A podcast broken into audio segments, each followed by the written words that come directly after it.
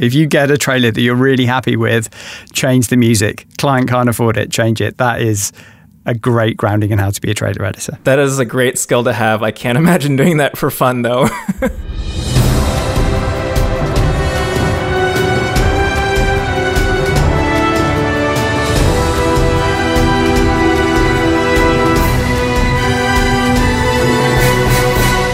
Hello, and welcome to The Cutdown, a podcast all about the art of trailer editing. I'm Ric Thomas. and I'm Derek Liu. And this is episode number five. This week, we're going to be talking about how to break into the trailer industry.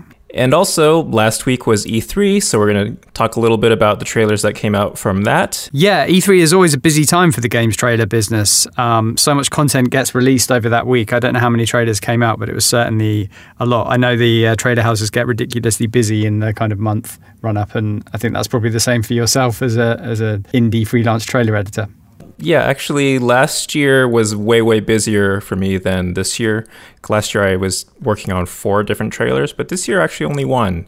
But uh, two of trailers of mine came out during E3. One was specifically for E3. One they had just been sitting on for a long time, and I'd finished months earlier. I guess it's kind of, in a way, it's a good time to release a trailer because obviously so much attention gets focused on E3, but then also at the same time, maybe it's a bad time to release a trailer because there's so much content out there and there's a risk of people missing it. I'm not sure if it's actually smart to release a trailer during E3 if you're not in any of the press shows because you know press are at E3 so they're not necessarily going to be watching say Twitter for stuff that is not yet E3 proper. Whenever people ask me about timing and when to release a trailer, I usually defer to PR and marketing people and say I just make the trailers good. I think there's probably a lot of trailer roundups as well, so you can get kind of grouped in with the bigger, kind of more um, more newsworthy stuff. There were a load of great trailers this year. Um, I know Watch Dogs Legion got a lot of attention, and then uh, Cyberpunk 2077, the next step in the Ke- Keanu-sance. The Keanu, I can't say it. Keanu Sans. The, rena- the renaissance of Keanu-sance. I don't know. Um, but there was so much content out that we just wanted to talk about a few. So, Derek, you wanted to talk about um, the sequel to Legend of Zelda: Breath of the Wild. Yeah, this one came out of the blue. It was they did the Steve Jobs style. There is one more thing, which I guess maybe it's maybe it's a Nintendo thing at this point. But it was a really good teaser. It's pretty much centered around this one scene where you have Link and Zelda exploring this cavern. It has all sorts of runes and symbols on the wall. And then the main centerpiece is this kind of like mummified body being held by some sort of glowing green arm. And there's all sorts of dark energy coming out of it, but there's also this green energy coming out of it. And there's just a whole lot of stuff in here that has made the internet go nuts with uh, speculation and most of it is actually in some of the quick cuts because if you don't watch it frame by frame, you miss certain things like uh, Link's hand is glowing green at one point, and then there's other small things like uh, at the beginning there's music, but it's playing backwards.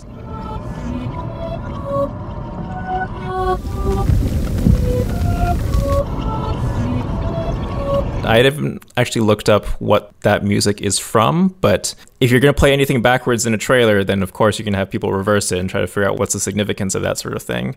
Yeah, and similarly, if you put anything in those kind of flash frame shots, then people are going to kind of go frame by frame and break those down as well. I was never particularly a Nintendo person, so I was not a, a particular Zelda fan. I found this very arresting. I think there was great sound design. Um, you know, there's heartbeats in there, which is a bit of a cliche, but it really works here. And actually, it's kind of interesting. We were talking last time about Death Stranding, where there's so much in there. You know, it's everything in the kitchen sink, and this was actually kind of good for for how minimal it was, and that maybe it didn't need more from there. There was also a moment that I really liked as a as a kind of outsider. There was a, a, nice cut from a kind of mountain that was kind of rumbling in the distance, and it was quite small in the shot. But um, and then it kind of cut to silence and cut back to. So I don't know the uh, the meaning of that, but it, it had an impact for me as a small moment. Oh, that's really interesting coming from you. So that shot, I think, is Hyrule Castle. And one of the deep dives that some of the people went through with this trailer is they went to a Breath of the Wild GDC talk where during one of the idle slides they showed some concept art that didn't make it into the first game. And they're realizing that some of the stuff from that concept art might be in this new game. For example, there's uh, some art of I think Link missing an arm, and there's a shot of Hyrule Castle, or at least a, a castle, flying in the sky, kind of um, Laputa style, like the Studio Ghibli film. So who knows how much that is actually in this game, but they did a really good job of just putting a whole bunch of cool imagery in here that people have no reference for, so then that people can go nuts. When was that original Breath of the Wild game out? I think has it been two years now already? I, think so. It's on the Switch and it was also on the Wii U. So yeah, that would be like two years ago. I know you said you liked the Hyrule Castle part, but what was just your overall impression when you saw this as a trailer editor? I was kind of interested because actually it's one that I missed at E3. And actually, when you said we're going to talk about the Zelda trailer, I looked at the uh, Legend of Zelda Link's Awakening, which is a Switch game that kind of, I think, plays younger, maybe. Yeah, but that one's also that trailer's also not terribly interesting. It's pretty straightforward as far as game trailers go. That's the one that I saw, and I saw it, and it kind of looked conventional. There was a lot of gameplay. There were a lot of words on one card, which I thought was an interesting lesson. If you do look at that trailer, one of the cards is "Washed ashore on a strange land, a castaway will seek the truth" on one card, and uh, I think it's a general trailer making lesson for anyone that people always read slower than you think. Yes. and the copy wasn't particularly clever. It was more to link, pun intended, sections of the uh, of the gameplay. So I saw that first, and I and I thought, oh, that's interesting. I wonder why we're talking about that. And then um, you actually reminded me that we were talking about the the other the other kind of more cinematic trailer and I saw that and um, yeah I was I was kind of impressed and I was intrigued and like I say there was kind of great sound design and um, and yeah, for me, that kind of connected more, maybe because it was more cinematic and it felt more kind of movie in the in the realm of movie trailers. And just so you know, if you hear some rumbling when Ric is talking, it could be because he's next to people mixing movie trailers, which are bleeding into his sound booth. Yeah, people play people play uh, audio very loudly around this building, so it's it's rare to find a quiet moment. But yeah, no, I was just generally very impressed with how kind of cinematic and movie trailer esque it, it seemed. And actually, I think it kind of proved a point to me about, as a kind of outsider, maybe I need kind of less gameplay kind of stuff and actually something that kind of connects on more of a story or imagery kind of lesson is, is more interesting for me. Yeah, I kind of feel like Nintendo has an A team and a B team for their trailers. So the A team would be the one making this Breath of the Wild, and the B or maybe even C team are making things like the Link's Awakening trailer, which are very much long title cards, gameplay, then more title cards, kind of much less subtle as far as trailer editing goes. Yeah, and while we're talking about um, big AAA games franchises from the 90s, uh, we could also talk about the trailer for Final Fantasy VII. Yes. It's less of a gameplay trailer or even a cinematic trailer. It's just kind of like, let's show you lots of footage. At least that's how it feels to me. But actually, what uh, did you play the original Final Fantasy VII? I did, yeah. No, it's actually probably my favorite game of all time. So I've been very excited for this remake for a long time. Uh, and I was a bit worried. I never really managed to get through any of the other games in the Final Fantasy series. So it's definitely one that I kind of latched onto. And in a way, as a fan, I'm kind of excited to see it done in a different way, but also I kind of hope that they don't change too much. So I'm kind of really caught there. So, so it's good to have a couple of things confirmed in this trailer that things aren't going to change too much. Uh, and actually, there was a really interesting talk, again, kind of referring back to Death Stranding that we were talking about last week, we talked about getting a lot of information into that trailer to kind of satisfy people who were looking for different things. And for me, in this case with Final Fantasy VII, I actually found myself kind of seeking out more information because I needed more kind of clarification of, okay, how much are they actually changing here and what are the actual battle mechanics going to be? This trailer kind of runs about four minutes. As a fan, I probably would have watched more. You know, there's great nostalgia with the music in there. I was just glad to see a bit more, really, because I think every once in a while they've done a tech demo over the years where they've kind of done the same shot of Aeris kind of on the street in Midgar and then kind of zooming out to reveal this kind of big city. And I feel like I've seen that shot a few times now. So it's good to kind of go beyond that and show that there was more. Weirdly, in terms of spoilers, content wise in this trailer, I was a little concerned because actually they don't really go past probably the first fifth of the game. I've heard some talk of this coming out episodically, and I'm I'm wondering whether that means that they haven't finished beyond a fifth of this film, and the first thing that comes out next year is going to be that. That's pretty much the story, and it sounds like the first game is going to be entirely inside of Midgar. And when the producer was asked about the parts of the game that come after that, they said pretty much, we don't know.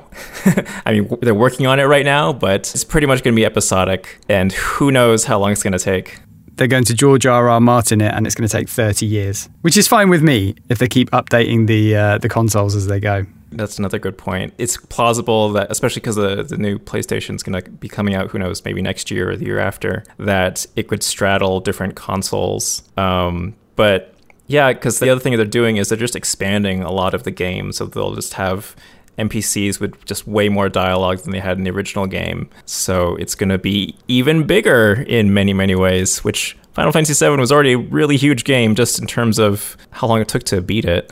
I mean, it's good in a way that they're not just kind of putting an HD remake on it and saying, okay, that's good enough, that they're really kind of diving in and, and taking the time to to explore what made it great and to, to kind of do it again but better, um, which is exciting. But yeah, it was kind of obvious to me from this trailer that that was it. But um, there are other things as well, kind of more from a trailer editing point of view, um, that I found slightly strange. It was really interesting how they go between the gameplay and the cinematic. It happens quite often, and in a way, it's kind of organic. You know, you'll, you'll be kind of introduced to an environment or something, and then they'll slip into some gameplay and then go back to the kind of cinematic. But in a way that that kind of did feel a bit jarring and a bit abrupt to me as well. Yeah, I don't think there really was any strategy for how to transition between the two. I think it feels to me like they pretty much said, okay, that's the cinematic part. Let's show some gameplay now. Now let's show some cinematic. Now let's show some more gameplay. And it's just the gameplay parts are just really awkward because I think they're just completely raw moments of gameplay. For example, the thing that I thought was really weird was just there's just so much grunting in the gameplay, which makes sense for the game, but in a trailer, it's just a little bit weird to have all these segments in the trailer where you're hearing. it's really clear that those are just from the game and it's not treated like an element of the trailer that they decided to put in at that point. It was just like that's how it is. Yeah, and they haven't done things that they could have done like break the camera and, you know, kind of get rid of the on-screen text and things like that. Like you say, it's kind of raw.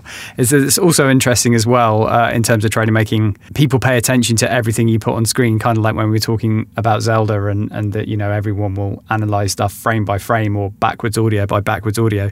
There was one kind of emotional moment between Tifa and Cloud, uh, and they cut to a I think a gameplay shot, and I read there's a sign on the wall of the cafe saying egg and chips. this kind of poignant moment of dialogue, and I just kind of read egg and chips.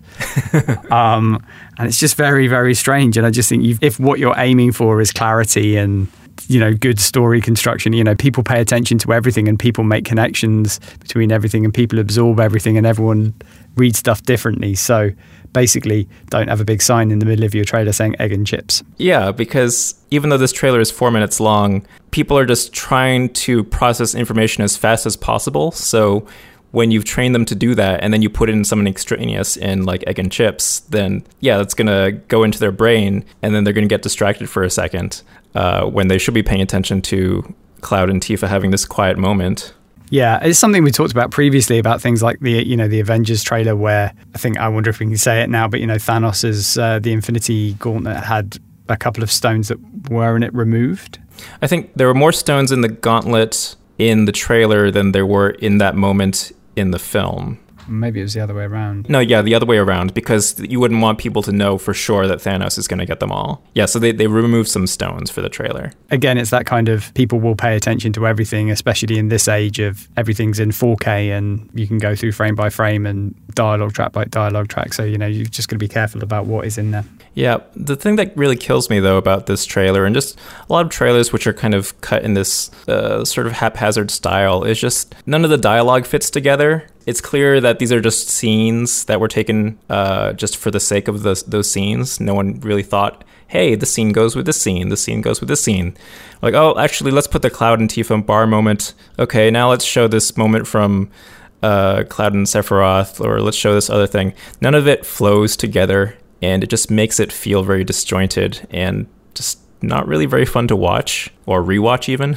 Yeah, I mean the question is again, does it really matter? You know, this is one of the biggest films of all time. It's probably going to be huge. Oh yeah, it 100% does not matter. This is just me being a trailer editor nerd. But I would like a. I mean, it feels like that kind of thing. It feels like a blockbuster. It feels like Avengers. You know, it feels like if anything was going to have an amazing, potentially more cinematic, story-led, teasy trailer, then then this would be it. It's, it's you know, it's in the top 10 games of all time for pretty much everyone. Yeah, I mean, I guess we'll have to see what happens when it launches, but I wouldn't be surprised if we kind of never get that Hollywood style story trailer, which means I'll probably just have to make my own, which is usually how these things go. yeah, it was kind of interesting. I remember back to the game, which was 1997. Um, I remember TV spots coming out for that game, so I think it's probably the first time I ever saw a uh, any marketing for a game at all. That's a really good point because yeah, I remember the um, the TV spot pretty clearly, and they had the the the voiceover, which is like I forget what the first part is, but it, it ends with something like, "In the end, there's always the reset button." An evil empire is sucking the life force from the planet, destroying all that's in its path. It's up to one soldier of fortune to save the world. If he succeeds, you survive. If he fails, you can always hit the reset button.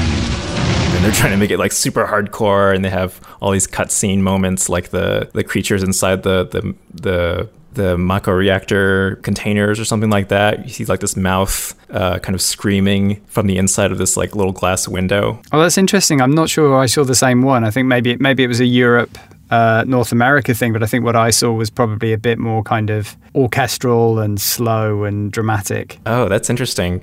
Yeah, I should find the one that I'm talking about because it's probably just uh, it's just super 90s. Like 90s video game commercials are like this is extreme, and you know you think about like you know TurboGrafx or something like that. Every, all thing, everything about games is extreme and uh, over the top. So I'm really I want to see the UK ones now. Yeah, well, if we can find them, then we'll insert them here.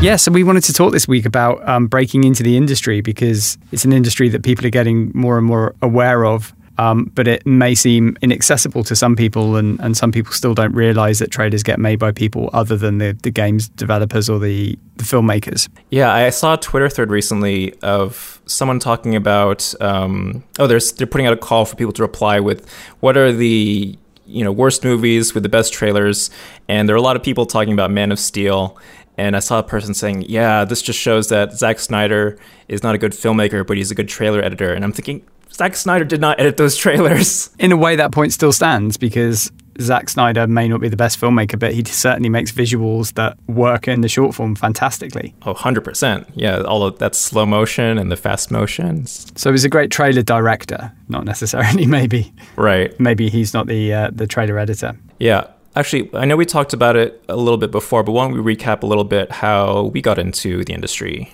Yeah, well, um, I've talked about it before, but yeah, I came in as a tape op um, basically because I had a friend who worked at a trailer house, and I was so lucky because I didn't know that it was a job, and I certainly didn't know that it was a job that was done in London. I was on the cusp of getting a job in a bank because I wanted to fund my own films, so I would have something to edit. And luckily, I found out this was a job, and uh, and then I got into it. And there's another lesson that's in there, really. So I kind of moved from tape op to editor, and the reason that I did that was because I was in a place that made film trailers, and I absorbed myself in it and any opportunity that I had and any time that I had on an Avid, I just cut and absorbed myself and looked at the timelines of the people who were working there and reverse engineered how they were doing it. Lucky enough that it was definitely something that I wanted to do as a job and it, it really interested me. Um, but that was definitely the way that I succeeded once I kind of had my foot in the door. I got into my first job by starting as an intern. I was an intern for my last semester, senior year of college and I found out about it because one of the trailer editors visited a class that I was being a teaching assistant for, and actually another my another friend of mine also, was also interning uh, for them. And then after college, that friend of mine got the assistant job. There wasn't another one for me, but they ended up moving away, so they contacted me because I was next in line. Uh, and then I worked there for three years. So basically, what we're saying is the reason that we both got into the industry was luck. I mean, yeah. I'm not sure that's the best lesson. That's a big part of it for our particular stories. You have to have a certain bit of luck. Um, but the thing that I tell people usually is just how to know where to look. And the thing I tell them is that you should just go to the Golden Trailer Awards website, which I think is just goldentrailer.com because they have a directory page which lists maybe not quite all of the trailer houses, but basically all the trailer houses in US and UK, I think also. Yeah. Um, other place, international places. But um, if you're really looking to get into the movie trailers at like the big budget level, then the sad news is that you pretty much have to live in one of those cities which has a trailer house, which most of them are in Los Angeles. Uh, yeah, so Los Angeles, London, and New York are the ones that I know. I mean, they are popping up all over the world. There is, uh, there's definitely one that I know of in Amsterdam. I know there's a few in Australia, but uh, the majority are in in those kind of three towns. Yeah. So consider one of those towns as possibly a, a goal of yours if you're really serious about being a movie trailer editor. Um, and also, there for game trailers, there are a lot fewer houses than movie trailers, but a lot of them are still in Los Angeles. There are also some in, I think, UK, and um, I know at least one in Montreal. But yeah, I mean, what what the basic point there is that proximity to these places helps, and that will help you do probably the number one route, which is kind of similar to what Derek and I did, which is get your foot in the door at the lowest level possible, which is usually kind of PA slash runner or driver in LA. It was runner in London because you had to walk everywhere, and it's driver in LA. That's true. Um, Have a driver's license. have a driver's license, uh, be able to make coffee, and uh, kind of express enthusiasm and, and show any kind of work that you might have, even if it's for those lower level kind of jobs. They'll they'll want to know that you have an enthusiasm for traders and get one of those jobs. And, and when you're there, you use the opportunities you have to kind of try and move up as quickly as you can. What advice would you give to someone who is in a city which does not have a trailer place and for various reasons maybe they can't move to one of these cities maybe yet but they just have to kind of stick it out but they still want to uh, get there eventually what would, advice would you give them Yeah, I think there's there's there's lots you can do these days. Uh, when we started, editing equipment was a lot less accessible than it is now. But really, there's no barrier these days to just kind of cutting away. And I know people in the industry who've got their jobs through fan made traders on YouTube. And people have seen them and, and said, you know, seen something and said, actually, you know, would you like to work for us? Um, immerse yourself in trailers, take that content, re edit them, try something in a different genre, really kind of stretch your skills, and also research as much as you can. For example, Derek's website is a very good resource. uh, before I started, we started recording this I was actually curious what came up if you looked up how to get into the trailer industry and my website's the first result I literally wrote an article that's called something like how to get into the trailer industry because again this this stuff doesn't get talked about much Yeah, so there you go. And and just a kind of general enthusiasm, really. You know, watch trailers, watch everything that's out there, see what people are doing, see what you could do to kind of subvert that and build a reel. Like I say, there's kind of no barrier to doing that. You don't need the material. Um, even Derek, who is a successful trailer editor, makes fan trailers for games to kind of still yeah, to scratch that itch and to kind of do interesting things with material. Um, you know, you can get the centered dialogue stem from 5.1 Audio. We usually have clean dialogue. Uh, you can use that. You can use music. Library companies now put their music out on YouTube. You can download it. Um, you know, give them credit. Uh, there's lots of kind of royalty free music that's out there. There are really great fan trader creators out there. Um, there's people on YouTube. Editing is everything is one who cuts cinematic trailers for YouTube vlogs. You know, try and do something interesting. Find where there's a gap in the market. Create that content and kind of make a reel from nothing. Really, there is no barrier to doing that. Yeah, the other advice that I would give someone who is looking to get in, but maybe they can't be in one of the cities which actually has a trailer place, is to just get work at a video post production place, just to get used to working in that kind of environment where there's maybe lots of stress and there's a lot of deadlines. Because just being able to work in that kind of environment is really, really helpful, especially once you get to a trailer house. Because trailer houses can be pretty hectic, especially when it's it's very busy. They're pretty much busy all the time. And if you can be ready for that sort of pace of work, then that'll make you really valuable. Um, I remember when I worked a little bit for Sony PlayStation in San Diego, and at the time, I didn't actually have a lot of finished trailer work, uh, especially for games, because uh, after that movie trailer job, I worked at like an anime DVD production house, and I made some trailers, which they're okay, but it wasn't really good reference for games necessarily. So I used some of my fan trailers for games like Uncharted or Metal Gear Solid 4 as my reel for this PlayStation job. And uh, I got the job. it was just a freelance thing. But I remember one time we had a production meeting, and I during the meeting I had some things to say and some suggestions for kind of how to move forward with something. And I remember uh, my producer, he came up to me afterwards and he said, "Oh, I thought you were just a YouTuber. I didn't realize you had like experience." So, like, if you have that work experience, then that really uh, makes you much more valuable. Yeah, absolutely.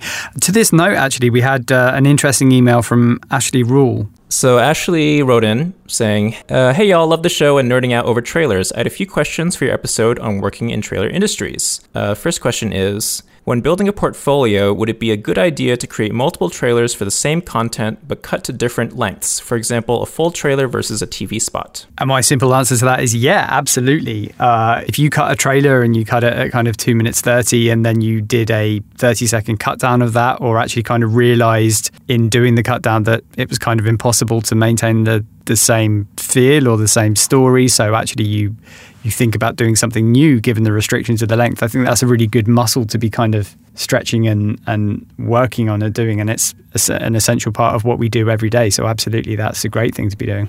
Yeah, and especially if you're working your way up, you're maybe a junior editor, getting cut downs is something that you're that's pretty much the first thing you're going to be doing. So if you can just take a two and a half minute trailer, make it you know two minutes make it one minute make it 30 seconds or just derive something from it that's 30 seconds. You could probably make multiple tv spots from one trailer using that material. A cut down doesn't necessarily get easier with time you know. Yeah a two minute 30 to a 30 at the very least there's five 30 second tv spots in every two and a half minute trailer.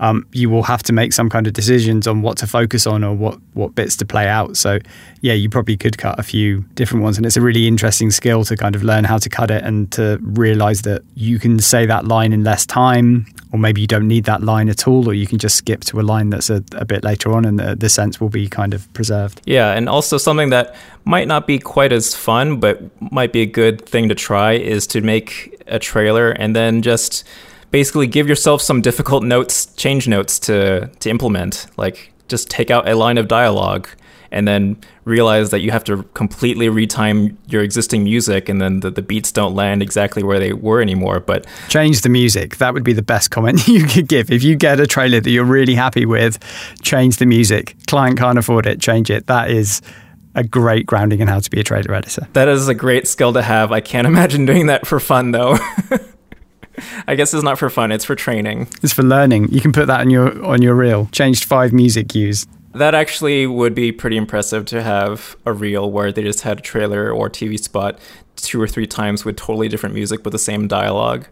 Um, it might not be the most interesting reel to watch. Like my first Im- impulse when I read this question was, you know, maybe it's good to just have a variety, so you have TV spots and have trailers in your reel rather than just uh, a shorter version of a, a trailer as a TV spot. But uh, if when I think about it, uh, I would respect someone who just had a lot of cut downs in the reel, or at least as, as an option to to show uh, maybe during an interview or something like that. Yeah, and also to be fair, that's something you can do with you can do with existing trailer materials. If you can get the trailer for a film that's just come out and cut that down to thirty seconds and say, "Look, this is a cut down I did of that trailer." Maybe try it with a different music cue. Yeah, that, that's a really good idea. Actually, one thing I should mention here: uh, Ric was talking about getting um, dialogue from 5.1 audio is if you just look up, I, th- I, have a post on my website. It's called something like How to Get Clean Dialogue from Movies and Games. And in that, I show you how to get ideally clean dialogue from movies or trailers. It's not always perfect, but it's a really good way to get practice if you want to make fan trailers and remixes. Uh, this is for movies specifically because games, uh, everything released in game trailers online is stereo, as far as I know. But the good thing about games is that if you have the actual game and a capture card, then you can just turn off the music in most cases, so you can get clean dialogue that way, which is one reason I made fan trailers of games. Yeah, as proved, there are no limits to which Derek is prepared to give away everything he knows. it's true. And then Ashley went on to ask us the extent to which editors actually do. Uh, yeah, Ashley asked In trailer house companies, does each editor handle everything in a trailer? For example, sound effects, motion graphics, or does each trailer have a team of specialists similar to game and film teams? Uh, yeah, well, I can speak to to movies, editors certainly do a lot. I mean, we have music supervisors, we have producers, we have graphics teams, we have copywriters and creative directors, but a lot does fall to the editor, uh, especially sound design, as you as you mentioned. The extent varies. You know, you might get a script or a kind of direction from the client, or you might be kind of given free reign and have to kind of build it yourself. But no, everything that kind of happens on the timeline is generally done by the editor, and that's music cutting, sound design, pictures, kind of rough ideas of what you want the graphic to do and how you want those to be integrated. They're all kind of done by the editor. Uh, and then kind of shown to the producer and worked, and then comments from the client. But um, everything at the kind of coal face happens with the editor. Yeah, I would say though that motion graphics very, very, very rarely are a thing that the trailer editor will do. Usually that'll be a specialized uh, role. This is also talking about trailer houses because if you're freelance, then people generally want you to do everything. Yeah, you're a one-stop shop. It's the classic, they call it a, a unicorn job title where, you know, you're looking for this amazingly rare being that does not exist, which is, you know, I'm a trailer editor. I do sound design. I do uh, music. I do motion graphics. I do color timing. I do sound mixing. I do CG. You know, that's it gets a little ridiculous sometimes on the the freelance market. But I think to our earlier point about it being more accessible now, they're all skills that you can learn at home now. You have programs for sound mixing, for motion graphics. A lot of people kind of who are coming up now as editors don't just know one or two non-linear editing programs. They also know Logic or After Effects. Uh, and they're kind of really useful skills to know and integrate. I would say the bigger the house, the more specialized you're going to be. Once you get to like a really, really big house, then they might even be saying, Do you want to do action trailers or drama trailers or animated trailers? Would you say that that uh, you would agree with that? Yeah, that is true. Although versatility is always useful. And the next one she asked is uh, As a freelance game trailer editor, how do you calculate what to charge clients and how do different factors change the pricing? For example, capture time, motion graphics, length of the trailer, etc. Uh, I guess this one's probably more for me. So I charge a flat rate for all my trailers now because I used to do hourly when I first started. Usually people start off hourly because it's the easiest way to do it because you don't know how long something's going to take. But the faster you can get away from charging hourly, the better because the thing is, is that when you charge hourly, basically you're punished for being efficient.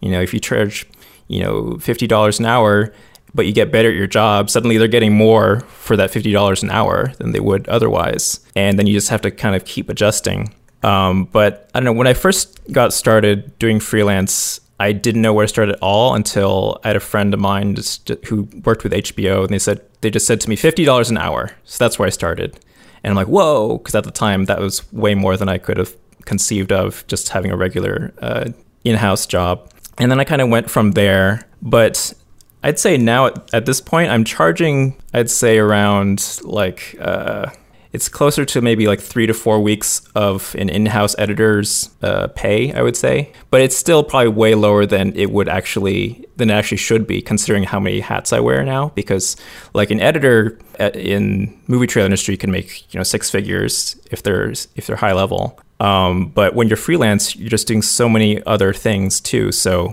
it's not quite like just taking your editor hourly rate in house and you know adding 50% or even doubling it or something like that.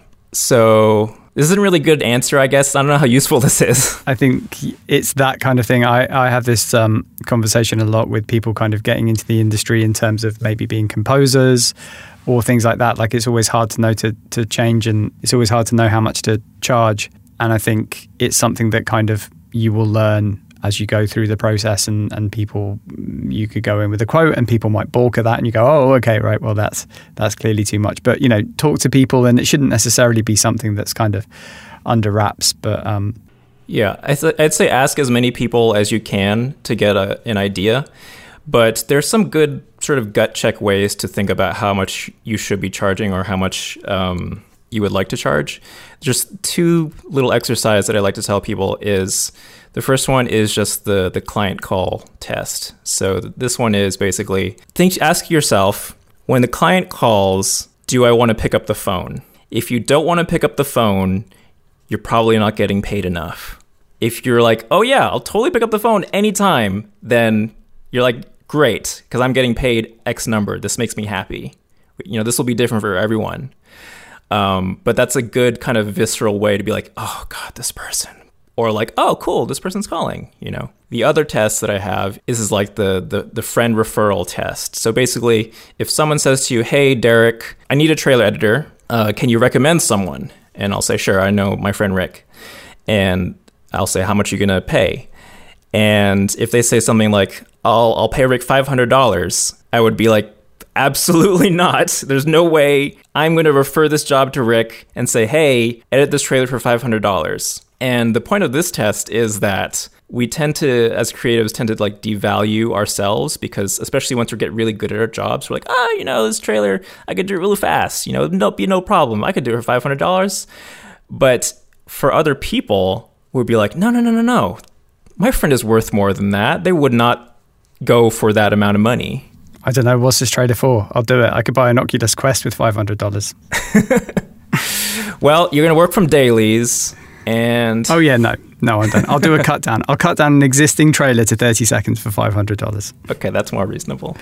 Um, so, there, I think we've kind of run the gamut um, and basically, kind of then in the short form, immerse yourself in trailers if you know it's something you want to do. I wouldn't say necessarily it's a job to aim for if you want to do something else. I don't think it's a good stepping stone to feature editing or to kind of long form editing. I know people who have done it, but for me, the reason that I love traders is you focus on the short form, and I think that should be something that you're really interested in, in, in kind of distilling that information. So build yourself up a reel as much as you can, move to Los Angeles, try and get a job at a PA, work your way up, cut as much as you can, uh, and then get to the point where you're charging $500 plus for traders. Actually, I had a question about your friends who got in by editing fan trailers and getting a job that way. When they came into the house, did they sort of have to work their way up? Did they start like junior editor or how did that work? Anecdotally, I don't know, but I would imagine they would come in at a junior editor level and, and maybe on a kind of six month contract to kind of see how it goes. I think it would be rare that someone would, would leap to a high level, but that's fine because you the one thing about kind of working out of house is you won't have experienced the kind of pressure and variety of work that you would do in a trailer house. And the other thing is trailer houses, you know, their upward mobility will vary depending on where you are.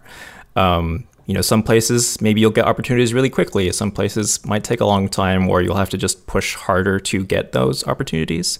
But I remember when I came to Los Angeles and didn't have very much experience at all except for my fan trailers and my assistant job, from my interviews, I got the sense that I felt like I was going to have to work my way all the way back from the beginning. Like I was considering being like an, a night editor at a trailer house, which basically mean like working really late at night and doing uh, assistant work, as far as I know. I think that's a good point. Kind of resetting and being prepared to kind of be in for the long haul and work as hard as you can and make the best coffee that you you possibly can for as long as for as long as possible. And yes, those opportunities may not present themselves for a while, but just kind of do as good a job as you can and get a good reputation. Yeah. And then aside from just like cold calling all these places, you know, occasionally they do post job listings on like LinkedIn, that sort of place. So just a lot of the big first step is to just know who these places are. Um, and this is pretty much all transfers over, I would say, for game trailers. Though a thing with game trailers is that I would say is different is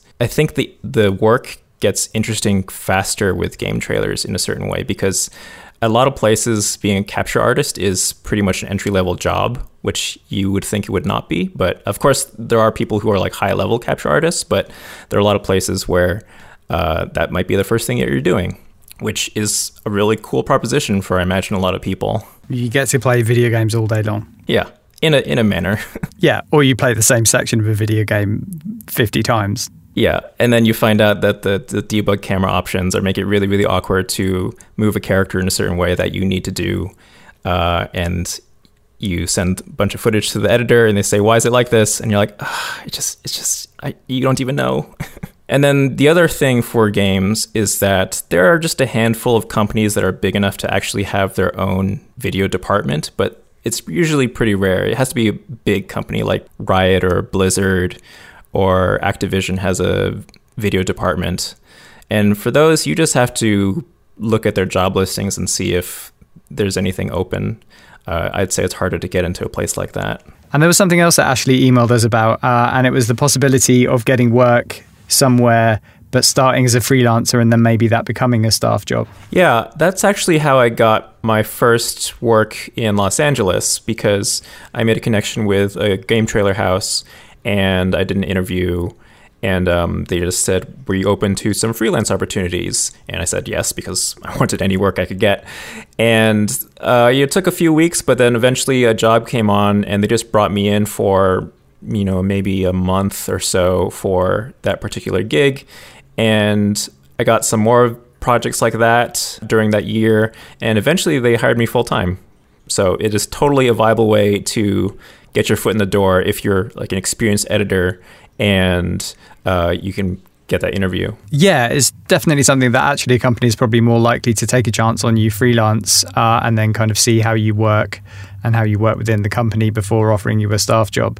Um, but I, I, would say that you would have to have a kind of certain reputation or reel before you did that. Yeah. And for the record, the reel that I had at the time was basically my number of fan trailers that I had done for like Uncharted games and Metal Gear Solid. So it is not unthinkable. But they also they had a referral from me from uh, another trailer editor friend, and they had seen my my work experience at other trailer places too. So I can't say that it was only my YouTube videos that got me the work. And I've never worked freelance, so I can't really speak to that. Although I do know there are a lot of freelancers around in the trailer industry, although they're probably people with a bit more experience and, and kind of people who are a known quantity. And then the other question we got was from Christian Wright, who emailed us and said, Hey everyone, I'm a UK based video artist and editor. I've been making video game related video content for about six to seven years now and have been heavily considering getting into trailer making as a full time profession.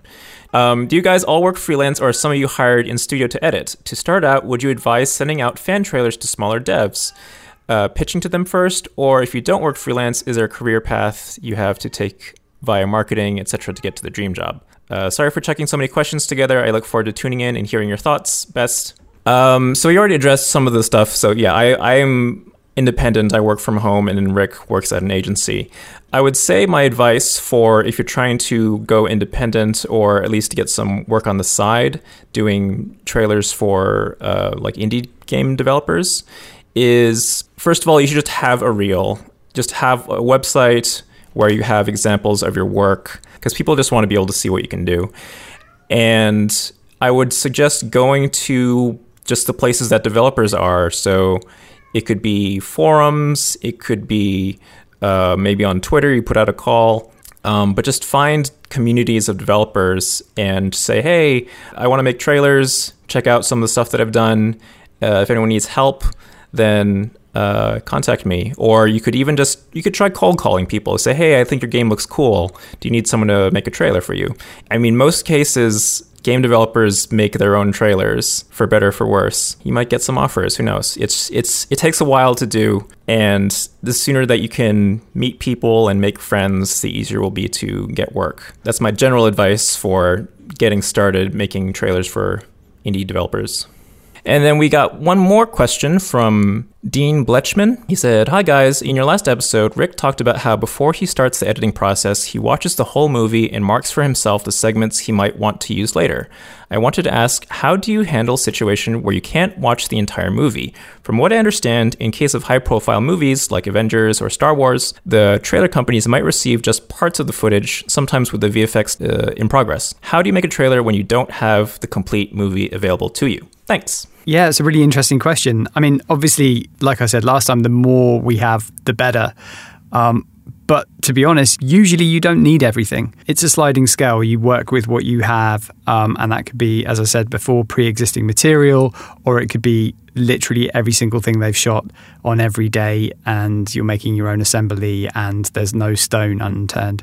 Obviously, in those situations, like you mentioned in your email, you get things where VFX aren't completed, but you just have to kind of use your imagination and then you will encounter problems. You know, I've seen features where entire sections with characters are blacked out because they don't want it to leak. Uh, sections, usually sex scenes, are kind of blacked out because they don't want those to kind of leak. And, but, you know, that stuff that you may not necessarily want to use for the trailer anyway, because sex scenes you wouldn't want to be able to use, and that character that's potentially a spoiler to the point where they don't want to show the trailer houses is probably a spoiler for the trailer, so you wouldn't be using them anyway. So just kind of work with what you've got. And if you're not seeing it, there's probably a good reason. Yeah, and I would say the answer to what do you do when you don't have a complete movie available to you is pretty much you just do what you have to do. In some ways, it's easier because there are fewer options available to you. So you have to just look at the pieces that you have and say, okay, how could this possibly turn into a trailer? How can I tell the story without certain elements?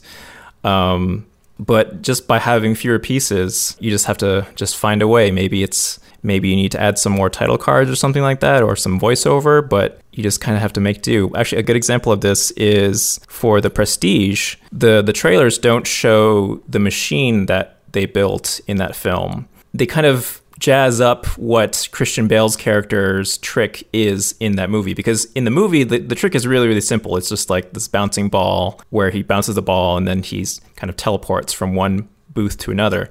But the trailer does a lot of fancy editing and flash frames where they just made up a new trick, basically. I suppose you have such a trick. Actually, I do. It's the one they're gonna remember me for. What happened? It was the greatest magic trick I've ever seen. Yeah, and well, I mean, while we're on Christopher Nolan as well, I mean, you look at the Inception teaser, that is 13 shots. Uh, and obviously, that movie gets a lot bigger, but you know, think of the impact. You know, that's gone down as one of the greatest trailers of all time. And it's all about the music and the tone and the copy and some amazing visuals. But actually, you know, there's only a few VFX shots in there. Um, and actually, you can be very kind of minimal and still very successful. So sometimes less is more. And, you know, great music. get really good music. Always get really good music. Yeah. Okay. Well, I uh, I hope that answered your your questions. Thank you very much. We love getting feedback, and we're happy to answer any questions either offline or uh, or here on the podcast. Yeah, and if you have any follow up questions or new questions, you can contact us at cutdown at idlethumbs.net. And on Twitter, we're at cutdowncast, and I am at Derek underscore Lieu. And I'm at Ric Thomas. We're part of the Idle Thumbs podcast network. And also, if you can, uh, leave us a review on iTunes and tell your friends about the show. It's the only way that we can grow. And we also want to give thanks to our friends at Twisted Jukebox for our intro music. And next time, after talking about what we do before we get started editing, we're going to talk about how to kind of overcome that blank timeline and get started and our process for doing that. Yeah. After everything's broken down and organized, what is the actual cutting process like to get to that version one? Great. So, looking forward to that. And um, as always, thank you for listening. Yep. Thanks. If he fails, you can always hit the reset button. PlayStation